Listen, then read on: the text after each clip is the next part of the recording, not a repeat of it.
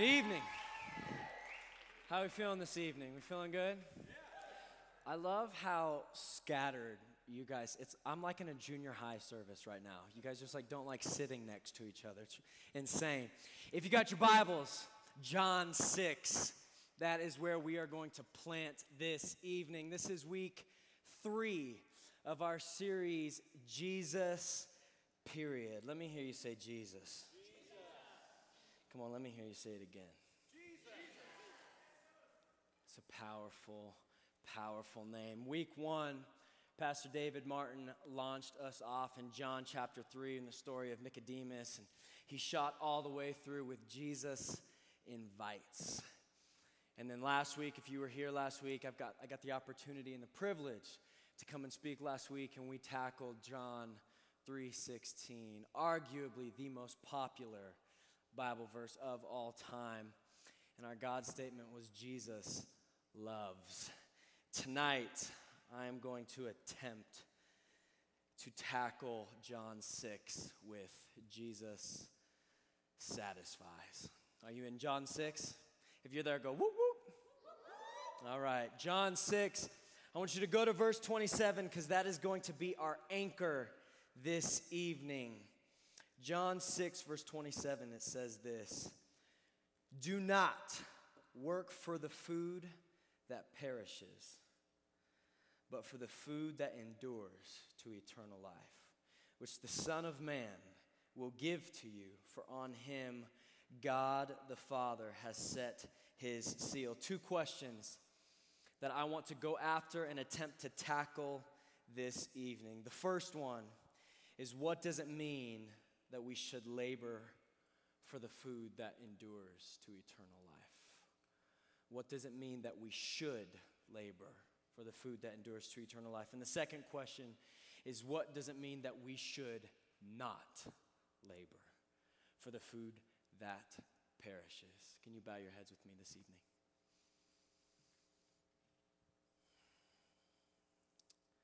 Oh, merciful and loving God. We need you here tonight. Jesus, I ask that you would open our eyes this evening to see you. As we sing these profound words, show us your glory. God, I ask that as we dive into your word tonight, that we would see the feast set before us.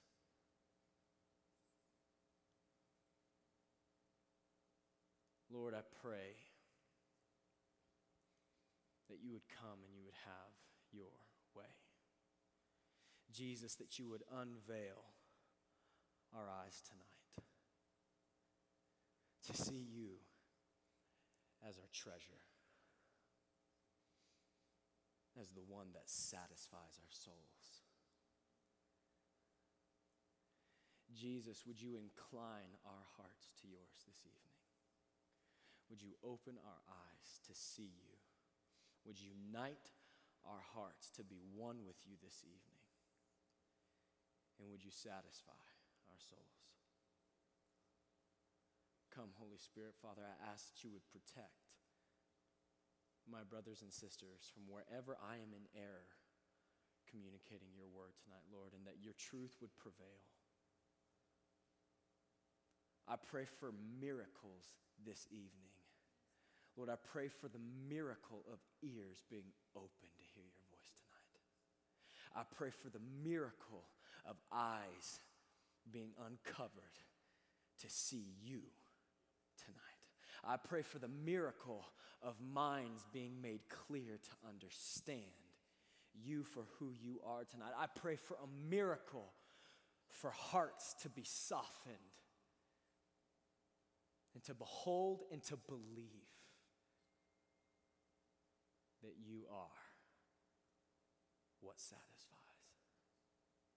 So come, Holy Spirit. Come and do what only you have the power and the authority to do. And if you agree with me this evening, say amen. We're not going to waste any time this evening. Two questions. What does it mean that we should not labor for food that perishes? And what does it mean that we should labor for food that endures to eternal life. Now, I think in order for us to understand what Jesus is saying right here, these are Jesus' words that he is communicating, we have to understand the context and the setting in which, in what has led to this moment of Jesus proclaiming this truth. So, if you have ever walked through the book of John or you've ever sat in a church for a very long time, most likely you have heard the two stories that precede this moment in John chapter 6. Okay, John 1 through 15, we see one of the most profound miracles that Jesus accomplishes in the four gospels. And this isn't a profound miracle because of what he does, but it's a profound miracle for what he is establishing by doing what he does. So, how many of you have ever heard of the miracle of Jesus feeding the 5,000? Very, very common miracle. Okay, we this is kind of what takes place beginning of chapter 6. We see Jesus hop on a boat and he crosses the sea from Capernaum to the east side of the sea. And he moves in with his disciples, and he's got this crowd that's following him because they are amazed at the signs and the wonders that he's accomplishing. And as he moves up upon a hill, as the evening is getting later, he sits down with his disciples. He turns around and he sees a sea of people and he looks at his disciple Philip and he does what Jesus does. He asks a question in which he already knows the answer. And he says, How are we going to feed all of these people? And Philip, being the logical mind that he is, goes, Not even 200 denarii would take care of what we need to feed all of these people. We got 5,000 men, not including their families. We don't know what to do, and Jesus already knows what to do. And they have a boy who comes forward and he gives five loaves of bread and two fish. And Jesus says, Give it to me. So he takes it and he blesses it and he multiplies it and he has all of the people sit down in groups and he feeds them. And he satisfies their stomachs until they are. And this is profound. This is profound not because of just the fact that he, he multiplies bread and fish, which is awesome. It's profound because if we look back in the Old Testament when God delivers his children out of Egypt and they are in the wilderness and they are there for quite some time and they have, they have no means of providing food or sustenance for themselves, God provides manna from heaven every single day.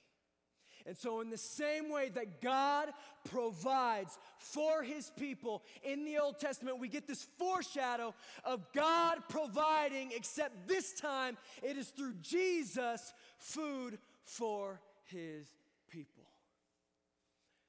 Absolutely profound. And what Jesus is going to begin to go after in this story, and what John sets the precedent for, is that Jesus is saying, Look, I'm filling you with this bread, but really I need you to understand that I am the bread.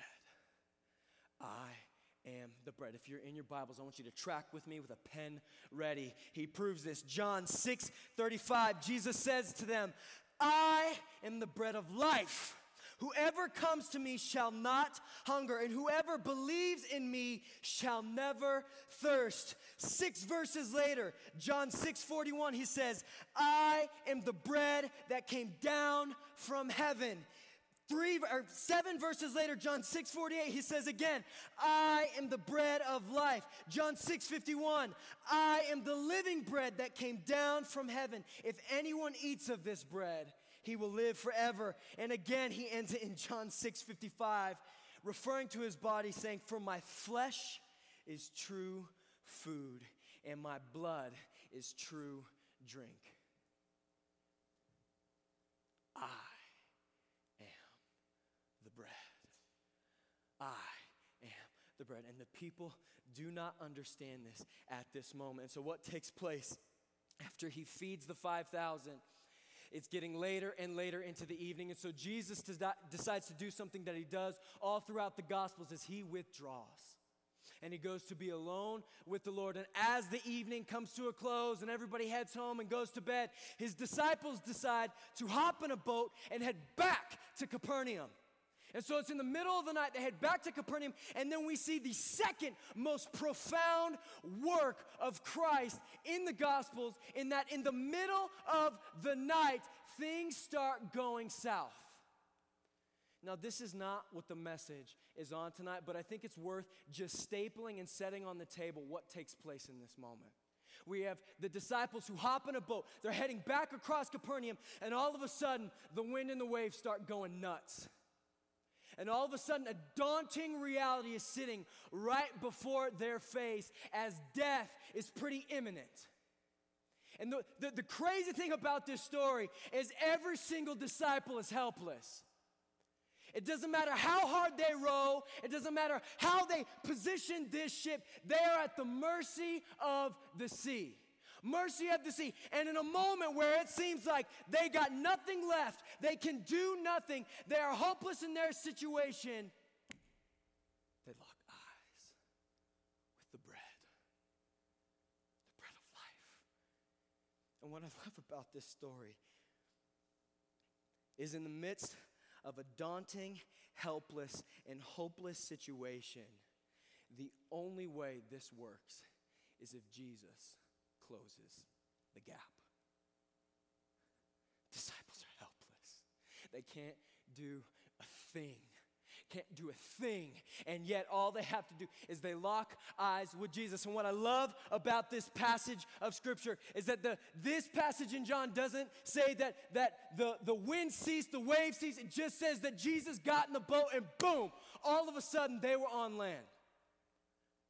Boom, all of a sudden they are on land. And what I think is so profound about this is that this isn't about like the storm ceased, it's just that Jesus came into the picture. You tracking with me? And I think if we can go ahead and just look at this passage of scripture and exegetically and hermeneutically place it where we are, what this is simply saying is you are absolutely helpless. You're helpless. This is the wonderful work of salvation, you can't do what only Christ can do. And the only reason you're saved, the only reason we have the privilege to call ourselves the people of God is because Jesus closed the gap. Are you tracking with me? I'm gonna table that. That's like a mini sermon within a sermon. You get two for one tonight. Okay, so so they they end up on the other side of the sea in Capernaum, and I love where this story goes. They end up on the other side of the sea in Capernaum. And then in this moment, the next morning, the crowd wakes up and they're like, Where's the dude that provided Chick fil A? Right? They're looking all over for this man named Jesus. And you got people who are flooding in from Tiberias and all these boats coming in because they want to get a taste of this man who can take five loaves of bread and two fish and multiply it to feed thousands of people. They are ready to storm Jerusalem and give this man a throne because if this man can provide such a resource, this is a man worth following. And so they wake up and they're on the east side of the, the sea and they cannot find him. And so they look around and they know that he didn't hop in the boat with the disciples. They knew that he withdrew. And so they all hop in their boat. They go across the sea to Capernaum and end up finding Jesus. And this is where the story gets so good they end up finding him in verse 25. And they ask him this question. When they found him on the other side of the sea, they said to him, Rabbi, when did you come here? A logical question. Logical question. Rabbi, we saw you withdraw. We know you didn't get in the boat with the disciples. When did you come here? And I love Jesus' response because he does this so often he doesn't even acknowledge their question. Doesn't even acknowledge their question. And instead gives them a loving rebuke. Instead gives them a loving rebuke. Verse 26. It says this. Jesus says, Truly, truly, I say to you, you are seeking me not because you saw signs but because you ate your fill of the loaves. Jesus understands here in this moment how the people view him. He understands look, I understand I filled your bellies yesterday. I understand that I gave you what your stomachs needed. And yet, I know why you're here, and I, I could care less. I could care less. You, you are here not because you saw signs, but because you ate of the bread and your stomachs were filled. Brothers and sisters, let me translate this for you. What he is saying is you are satisfied with the product of the miracle and not with the performer of the miracle. Are you tracking with me? They were locked in with what they got from what Jesus accomplished and not with Jesus himself. And he could care less. He could care less. The reason why we have this gospel, the reason why John wrote this, the reason why we have this recorded four times, the reason why we preach the gospel, brothers and sisters, look at me. It is to reveal the glory of Christ, not to reveal the glory of his gifts. Are you tracking with me? It is to reveal the glory of Christ, not the glory of his gifts. This is the dangerous reality of miraculous ministry. This is, this is where we get so, so tempted because we're seeking some signs and wonders, and we want to see God heal the blind, and we want to see Him heal the sick, and we want to see Him restore divorced parents, and we want to see Him up our ratings at school, and we want to see Him move in all these ways of our life, and yet we don't want Him.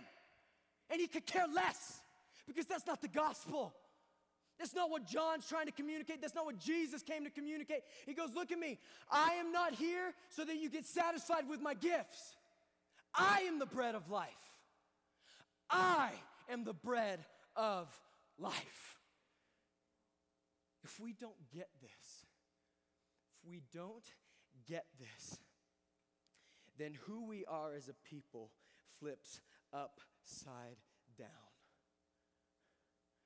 This is where we get dangerously close to buying into a message that's not what this word communicates, but what it goes after is if you have Jesus, then you should have health, wealth, and prosperity. Right? If you have Jesus, your family should be doing well. If you have Jesus, you should be healthy.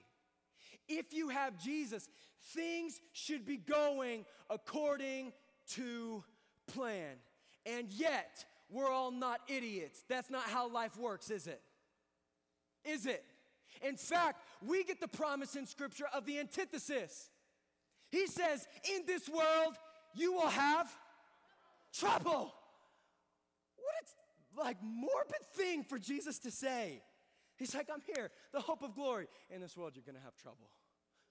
Makes no sense, but this is what he said look, in this world, you are going to have trouble, but take heart. I have overcome the world. The good news of the gospel is to reveal the glory of Christ, not the glory of his gifts. Are you tracking with me? All right, I got to make sure you guys are still awake. So, this brings us to our anchor verse for the evening.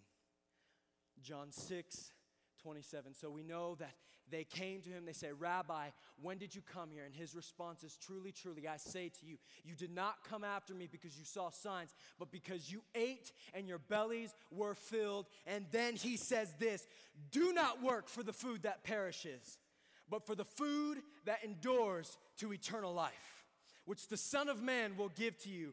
For on him God the Father has set his seal. So this brings us to our two questions, and I'm going to answer them in reverse, in which the passage describes it. So he first says, Do not labor, do not work for the food that perishes, but contrast in conjunction, meaning he's going to use the verb that preceded this moment, and he says, But labor for the food that endures to eternal life.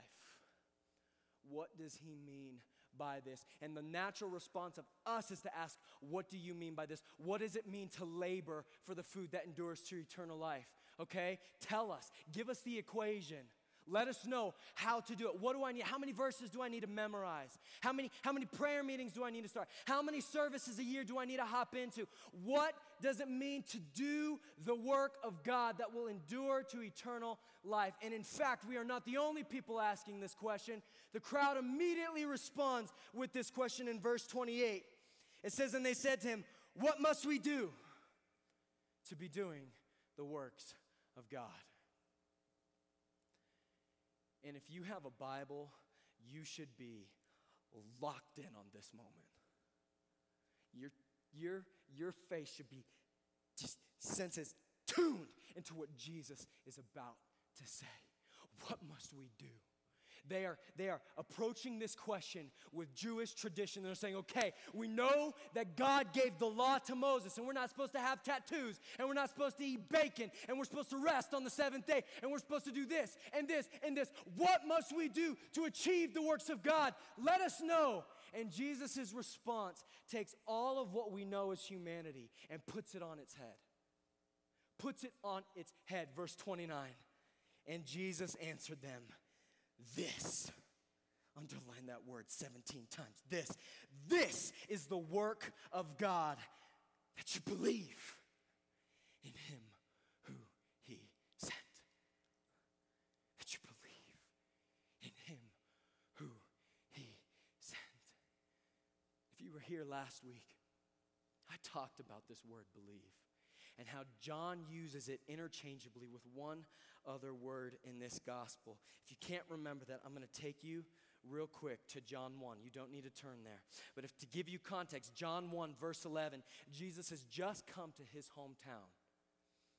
And if you've read this book before, you know what happens. He's rejected by his own people. Starting in verse 11, and it says this And he came to his own, and his own people did not receive him.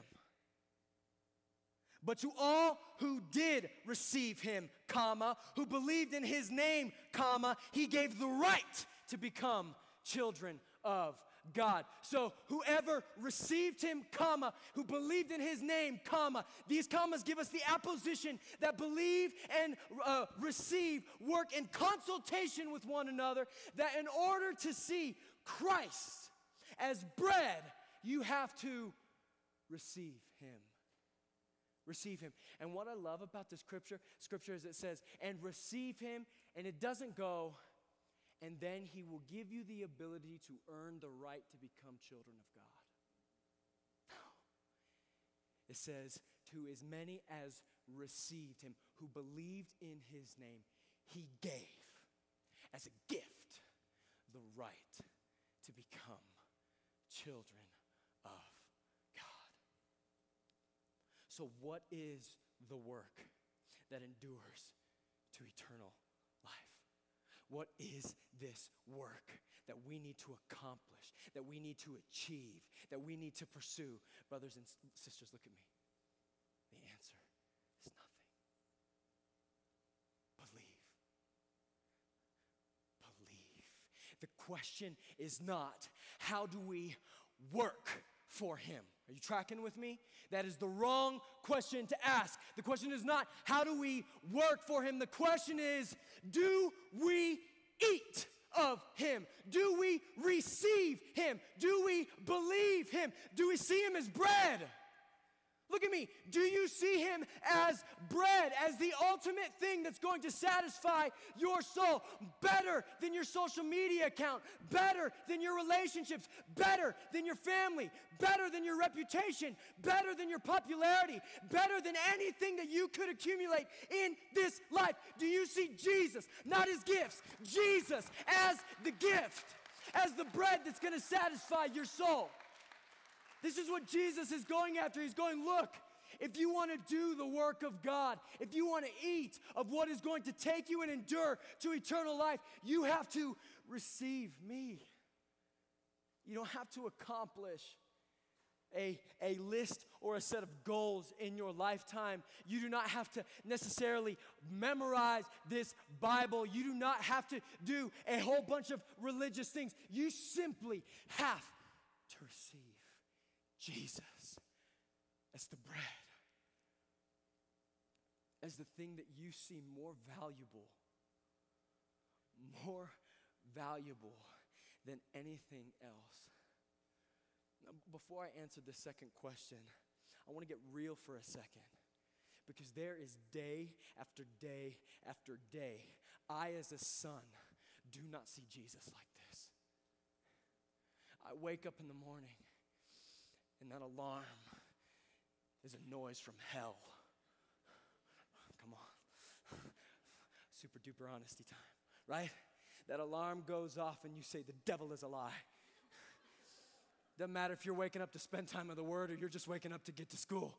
The devil is a lie right? And so that alarm goes off in the morning and you grudge your way out of bed. And if you're somebody who takes some time in the Word in the morning, you come and you come to that moment. And we have this so many times because we're human, where we we wake up and we're not feeling it, right?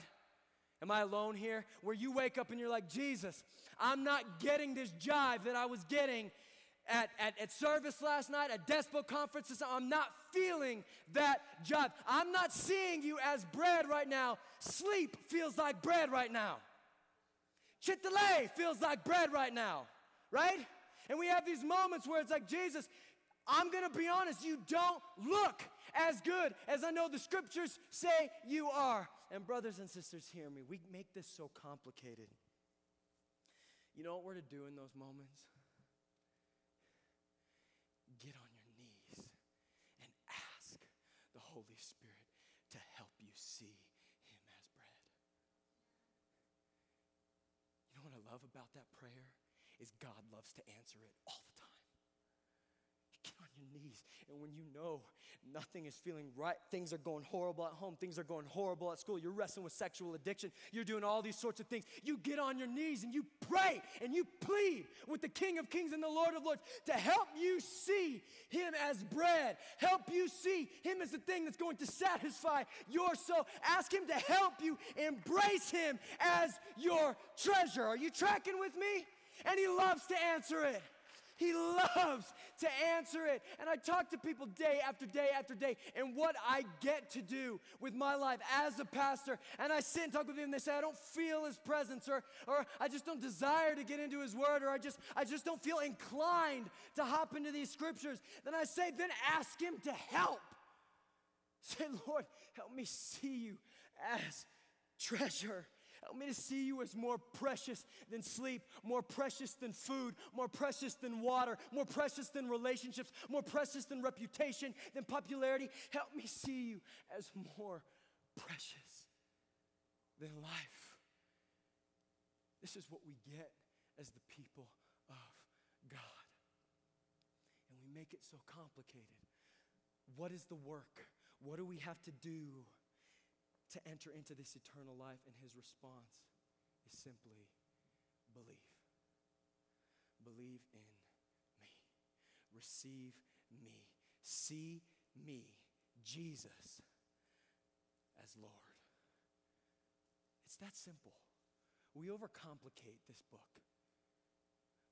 Believe. Believe. Now, the second question What does it mean that we should not we should not labor for food that perishes. Well, a couple things that it doesn't mean right out the gate. What Jesus is not saying here is that you shouldn't work. Don't go home tonight and tell your parents, the pastor told me that Jesus said, don't work. I'll slap you like a fool. That's not what I'm saying. That's not what I'm saying. What Jesus is not saying is here, okay, well, you shouldn't work. No. We could spend all night long biblically going through the basis of why working is a good thing. It's an incredible thing, it's a gift from God. But this is not what Jesus is referring to right here. And I think in order for us to answer this question, we have to reshape the question. And I think we change it and reshape it to this What does it mean, or what changes for the person who does eat the bread of life? What changes? Okay, Pastor, I hear you. I hear you. Believe in Jesus, what changes for me? What shifts in my heart?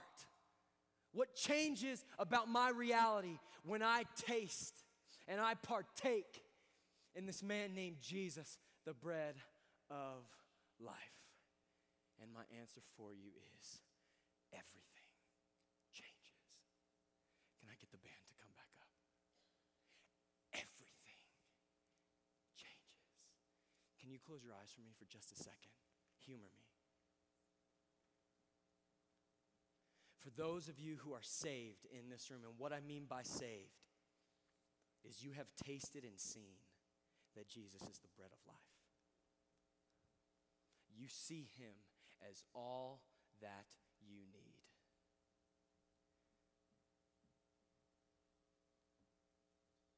We, we minimize that reality far too much. Keep your eyes closed. When a person is saved, and this is what I mean by saved, what happens when their eyes are opened by the power of the Spirit and you see Christ for who he truly is, and you partake. And when all of a sudden he becomes your portion, everything changes. Everything. To the insignificant,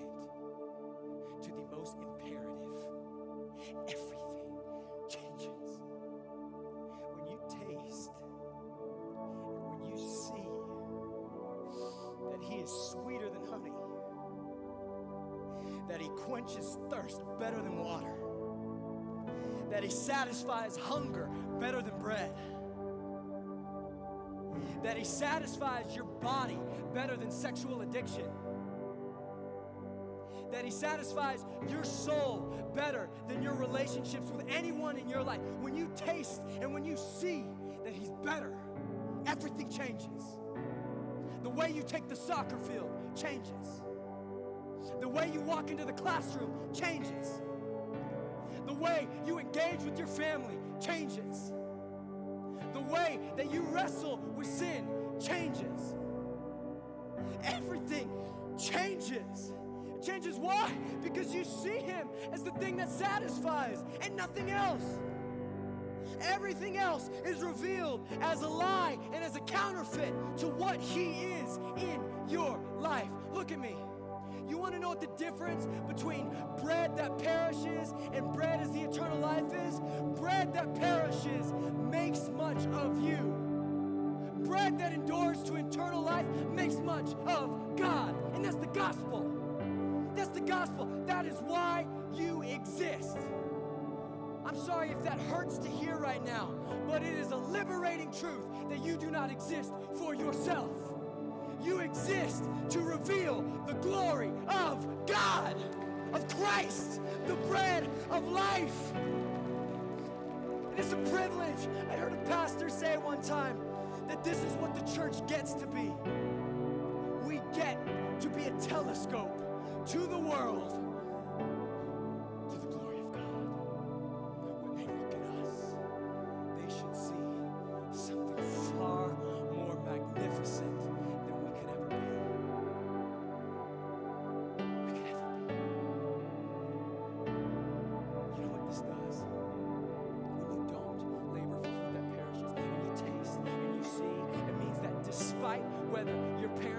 back together or not, Jesus is enough. That despite whether you experience the healing that you are crying out for, Jesus is enough. That despite whether you attain the popularity or the reputation at your school, Jesus is enough. That whether your family is doing well financially or not, Jesus is enough. This is why we have the hope of glory, because despite what happens in our life, we get Jesus, the bread of life what satisfies. And this is the gospel. We get too caught up in these gifts. And what will God give me? How is He going to order my life? How is He going to structure things? And I'm, I'm sitting here telling you, brothers and sisters, you've missed it if that's the point.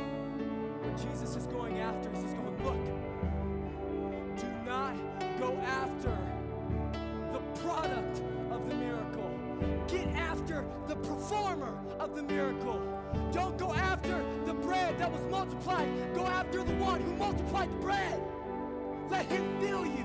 Let him satisfy you. Whatever that bread is. Don't get, don't get satisfied with meaningless, worthless food that's going to perish. No, Jesus.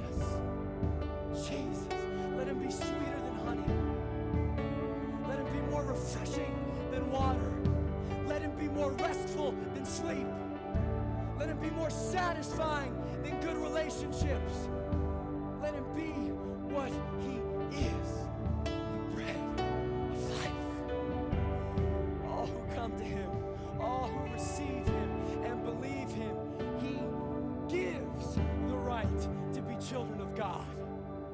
They don't earn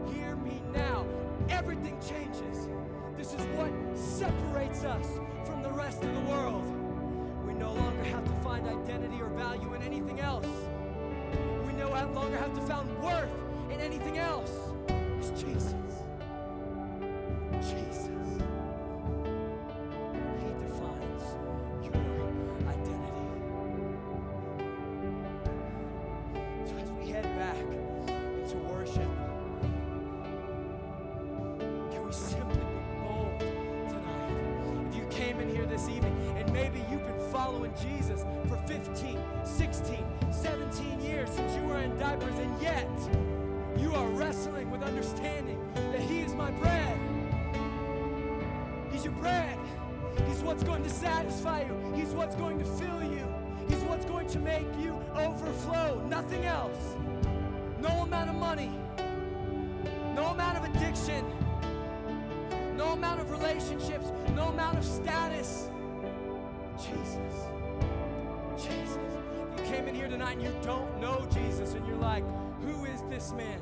Let me tell you a story about a God who so loved the world that he gave his one and only Son, that whosoever believes in him shall not perish but have eternal life. Let me tell you about a man who came to restore what was broken. Let me tell you about a man who saw you before the foundation of the world and in your frailty and in your sin said, I'm going to pursue you anyway. Going to close the gap anyway. Let me tell you about a man who made things right for you and God. His name is Jesus. His name is Jesus. So I don't care what you do in this moment. You can get on your knees, you can stand up, you can scatter about this room. But I want to encourage you, brothers and sisters. If you're wrestling tonight with seeing Jesus as bread, whether you are his child tonight, that you are saved, or you are not, I encourage you to be bold and say, Jesus, help me see you as my treasure. Help me eat and partake of what will always and forever satisfy me. Help me, help me, and let Him breathe life into your soul tonight. Let Him strengthen the weakness in your bones tonight. So let's hop in and let's worship. Heavenly Father, we love you. Holy Spirit, come. We are absolutely nothing apart from you. Nothing, no amount of success, no amount of this tactile, materialistic, fading food is going to give us anything. We declare and we speak the truth that we need you tonight. We are nothing unless you come. You renew, you restore, you make whole. Lord, I ask that you would awaken taste buds tonight to taste and see that the Lord is good. Lord, I pray that you would perform a miracle tonight and you would allow ears to hear your voice. I pray that you would perform a miracle tonight and you'd open eyes to see your face. I pray that you perform a miracle tonight, Lord, and you would allow hearts to believe you as Lord. Holy Spirit, come.